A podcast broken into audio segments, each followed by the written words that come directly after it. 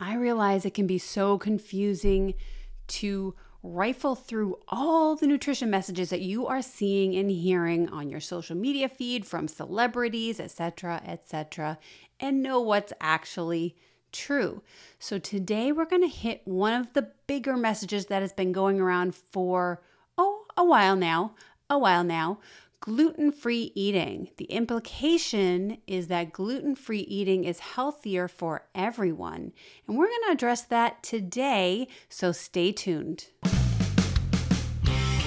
Welcome to the True Food Freedom and Faith podcast.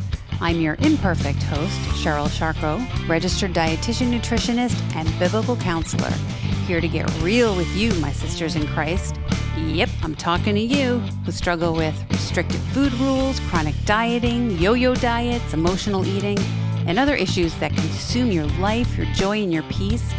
So get your comfy pants on, like I did, and get ready for some real talk about this journey, real nutrition information, and some real solutions so you can live a life in true food freedom and faith. Hello to my sisters. So, yeah, one of the many nutrition trends that has had just a big impact is the gluten free craze.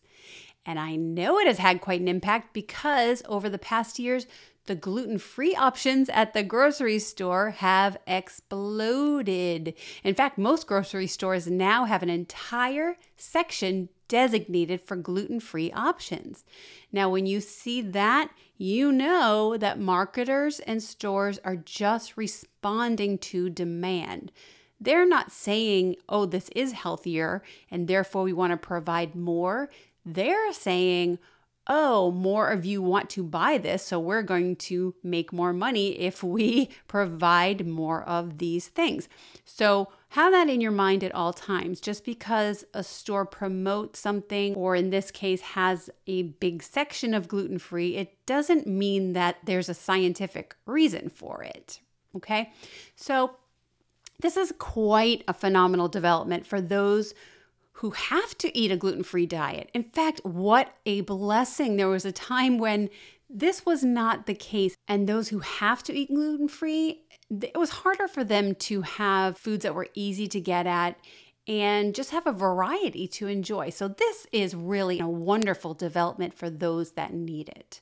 But the question we're here to answer today is Do you need to eat a gluten free diet to be healthier? Because honestly, that's the message I've seen peddled around for quite a while now. I think the place to start is by talking about first what gluten is. what is gluten? Well, gluten is simply a protein found in certain grains like wheat, rye, and barley. Well, actually, it's a combination of two proteins that become what we call gluten once these two proteins are combined with water. Gluten is what forms that really elasticy substance that's in dough as we stir it or knead it. And different types of flours have different amounts of those proteins. And so they form different amounts of gluten. Now, you can picture this because you can think of the difference between, say, a nice crusty bread versus a delicate muffin or cake. The bread's often made from a higher protein bread flour, which has more of those proteins that make the elasticy glutens, while cake and pastries are often made from the lower protein or pastry flours. And you can feel the texture difference between the two. You can taste it. And also, when you're even making it, if you're a baker, there's a big difference between kneading bread dough and stirring up some batter that you don't want to overmix. The bread has more of that chewy, elasticy texture, meaning it has more glutens that have developed as the proteins interact with the water. Now, who needs to eat a gluten free diet anyway? As I mentioned, there are people that do need to eat a gluten free diet. In fact, about 1% of the population, so maybe not as many as you were thinking, but certainly a good chunk, 1% of the population, has a particular genetic disease called celiac disease or celiac sprue. This is actually the most common genetic disease worldwide. So, for those with celiac disease, gluten causes this immune reaction in their body, and that results in inflammation and some damage to the intestinal lining. And this damage in that intestinal lining, it prevents the absorption of nutrients. And then therefore, as you can imagine, that leads to a lot of health issues over time. So if you continue to eat gluten, your lining in your intestines continues to be damaged and will not absorb the nutrients your body needs over time. Now, again, I'm talking specifically about that 1% of the population that was born with celiac disease or celiac sprue. Now, some symptoms of celiac disease include, you know, as you can imagine, gastrointestinal problems and discomfort, headaches, fatigue, difficulty concentrating, joint pain, and some people actually experience autoimmune issues in other parts of their body as their immune system flares up because of the gluten response. Now, one really tricky aspect of celiac disease is that it isn't always easy to identify. Some people don't have noticeable symptoms, but all the while their intestines are being damaged by gluten over those years. And it takes a blood test or even an, an endoscopy to be done, and that has to be done while the person is still eating gluten containing foods. So a person can go years and years before they even suspect that gluten could be a problem. It's really important that those with celiac disease do eat a gluten free diet throughout life.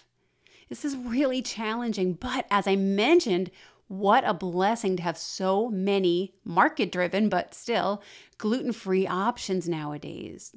And for those who must have a gluten free diet, they can eat foods labeled with a gluten free claim, which is very highly regulated by the FDA. Now, restaurants, they're a bit trickier. They can have gluten free offerings within a restaurant, but there's always that danger of cross contamination. So, you really are depending on the understanding and the ability and the diligence of the kitchen and serving staff if you're at a restaurant ordering gluten free items. And certainly take the opportunity to speak with the manager at the restaurant and let them know what you really need and their ability to carry that out. Even with that, of course, you're depending on them to do that. All right, so we are going to continue this conversation on whether you need to eat a gluten free diet to be healthier right after this quick break. There's a lot of new stuff going on over here, starting with our newsletter. Each week, you can expect some cool stuff like behind the scenes sneak peeks of the online program that's coming out in a few months, or updates, or any free resource. Well, those go directly to our newsletter subscribers. So don't miss a beat, a pod, or a peek by signing up for the free email newsletter at CherylSharko.com slash newsletter. All right, welcome back, my sister. So there might be two other groups on top of those who have celiac disease who could benefit from a gluten free diet. Now, first, there are people who have an actual allergy to wheat, and that's shown by a particular immune factor in a lab test. An actual bona fide allergy has evidence, it has proof. And if you have an allergy to a food, you really want to stay away from it because those can get dangerous. Second, though, over the recent years, there's just been this new idea bandied about called gluten intolerance. Now, the symptoms stated or claimed are similar to those of celiac disease, but it's not an immune reaction and it's not an allergy. And so it doesn't cause the same results of either of those health issues. However, there are people who do report digestive and other issues after eating gluten containing foods. There are no antibodies appearing with the gluten intolerance or any of those other recognized health problems we discussed.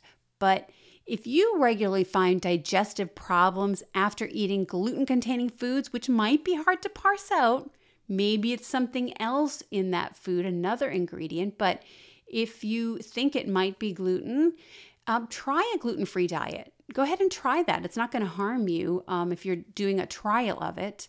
And if you want to be extra sure, do something called an ABA test. This means going from eating your regular diet, A, then eating a very strict gluten free diet. And you have to be very careful to not allow any gluten in there, and that's your B. Be very diligent in this and gluten free for a whole two weeks in your B phase, okay? Then we want to go back to eating some gluten containing foods or the A phase again to see if the symptoms return. So you go from eating your regular A way of dieting or eating, not dieting, don't diet, uh, way of eating. And, and then you're trying a very strict gluten free diet for two weeks. You're writing down, keeping records of symptoms being alleviated. And then you're going back to slowly adding gluten containing foods back in the A phase. And again, keeping close records of symptoms that are reappearing. Okay, so that's a nice, easy test. It's a two week test, or maybe extended out to three weeks when you start slowly adding the gluten back in. It won't have any long term health effects. And it's a good thing to try if you suspect gluten is causing some intolerance issues in your digestive system.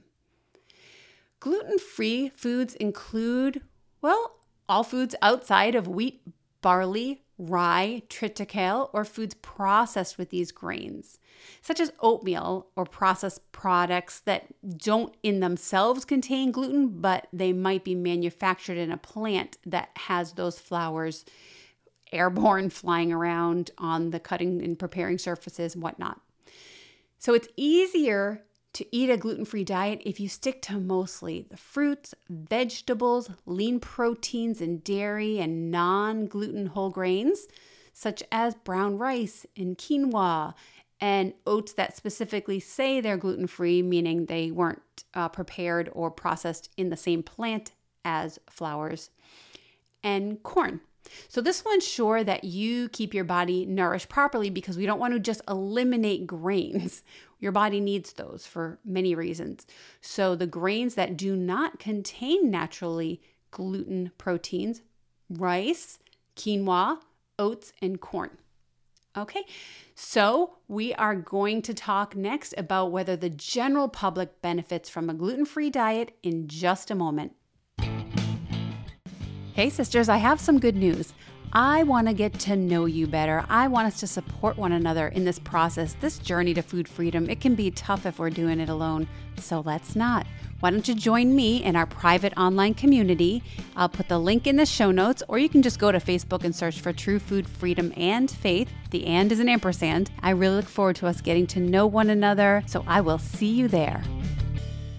All right, and we're back. And so here we are. We're going to discuss this final question Does the general public benefit from a gluten free diet? Is a gluten free diet just healthier overall for everyone? Well, the answer is maybe surprisingly, no. No. And I see the trend of eating gluten free as much as you do, but please know that this is actually a less healthy way of eating if you don't fall into one of those three categories mentioned before the break where gluten free eating is necessary. Um, processed gluten free foods are a food science achievement, but to make these foods look and taste like the originals, they're often a lot less nutritious and they're very modified in their ingredients. On top of the processed foods issue, giving up wheat and related grains, it means that you'll be avoiding some really important nutrients. You're likely going to miss out on a lot of the fiber that your body needs, and you'll be missing the health benefits that whole wheat provides, such as blood sugar regulation and lowering cholesterol. Now, again, there is nothing wrong with substituting a wheat grain for one of those other grains mentioned, but there are just different nutrients in different plants. And if you don't need to restrict those, then you're doing your body a disservice. I love to promote whole grains when possible, at least half of the time. It's optimal, but there's nothing wrong with including refined grains in your diet because they are also enriched with other nutrients that were stripped in the processing. This is only the case for wheat flours. That means that the iron, niacin, riboflavin, thiamine and folic acid that were stripped away when the fibrous parts of the wheat plant were removed. Now those those vitamins are returned back to it. Vitamins and I should say the mineral iron. This is not the case for any other flour, not the case for any other grain, including those used for gluten free foods. This is only the case for wheat flours. So when you're eating, say, refined flours that are made from corn or rice, and they're very starchy and they're used to substitute for white flour, you are missing out on all the added back iron, niacin, riboflavin, thiamine, folic acid. And that's really important. There's a reason they were fortified in the first place and that this was made a law because many Americans were not getting enough of these in their diet. And this had some far reaching ramifications in health. Now, in addition, it's a misnomer that gluten free diets cause weight loss. I see this a lot. Um, gluten free substitutes are often just as high in calories or energy as the original product made with wheat. Sometimes they have even more fat or sugar to make up for some of the cooking properties or texture differences. And when weight is initially lost with a gluten free diet, it's often just because some of the processed and refined grains and sweets have been eliminated. But unless these are replaced with fiber rich brown rice, quinoa, corn, oats, fruits, vegetables in their whole form, as well as lean proteins, any weight loss that was found initially, it's likely to be very short lived. It doesn't matter whether it's wheat or rice or corn, gram for gram, they all have the same amount of energy. So unfortunately, this misunderstanding, it's just led so many people to eat highly mm, refined gluten free snacks like cookies and crackers and breads in the mistaken belief that these will be healthier or lead to weight loss. And honestly, nothing could be further from the truth. And maybe even most importantly, I'm not sure, but maybe most importantly, at least from my perspective, I am never for restricting foods when you don't need to. That whole process is what leads so many people to later binge eating.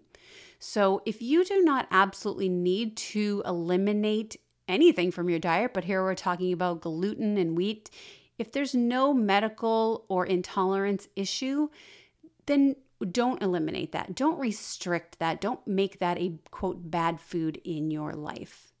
So, my sisters, I hope this has been helpful and informative and will help you be armed to make the right decisions for the foods that you enjoy that you thank the lord for of certainly if you want if you want to see a biblical food that we can thank the lord for it's wheat yeah so let's enjoy the good gift that god has left for us and for my friends out there who do need to eat a gluten-free diet for health reasons or intolerance reasons then you also can just rejoice in the abundance right now of gluten free options out there. Enjoy this good gift of God to you. All right, my sisters. So, following 1 Corinthians 10 31, let's work to whether we eat or drink or whatever we do, let's focus on giving all the glory to God. I'll see you next time. Ladies, if this topic or any other podcast episode has been valuable to you, please help me get this information out to others who could benefit from it too by leaving a five star review wherever you listen to the podcast and sharing the episode on your social media. Or you can always come to any of my socials and like, comment, and share that way. This helps other people know it's important information that can benefit them as well. Thank you for helping.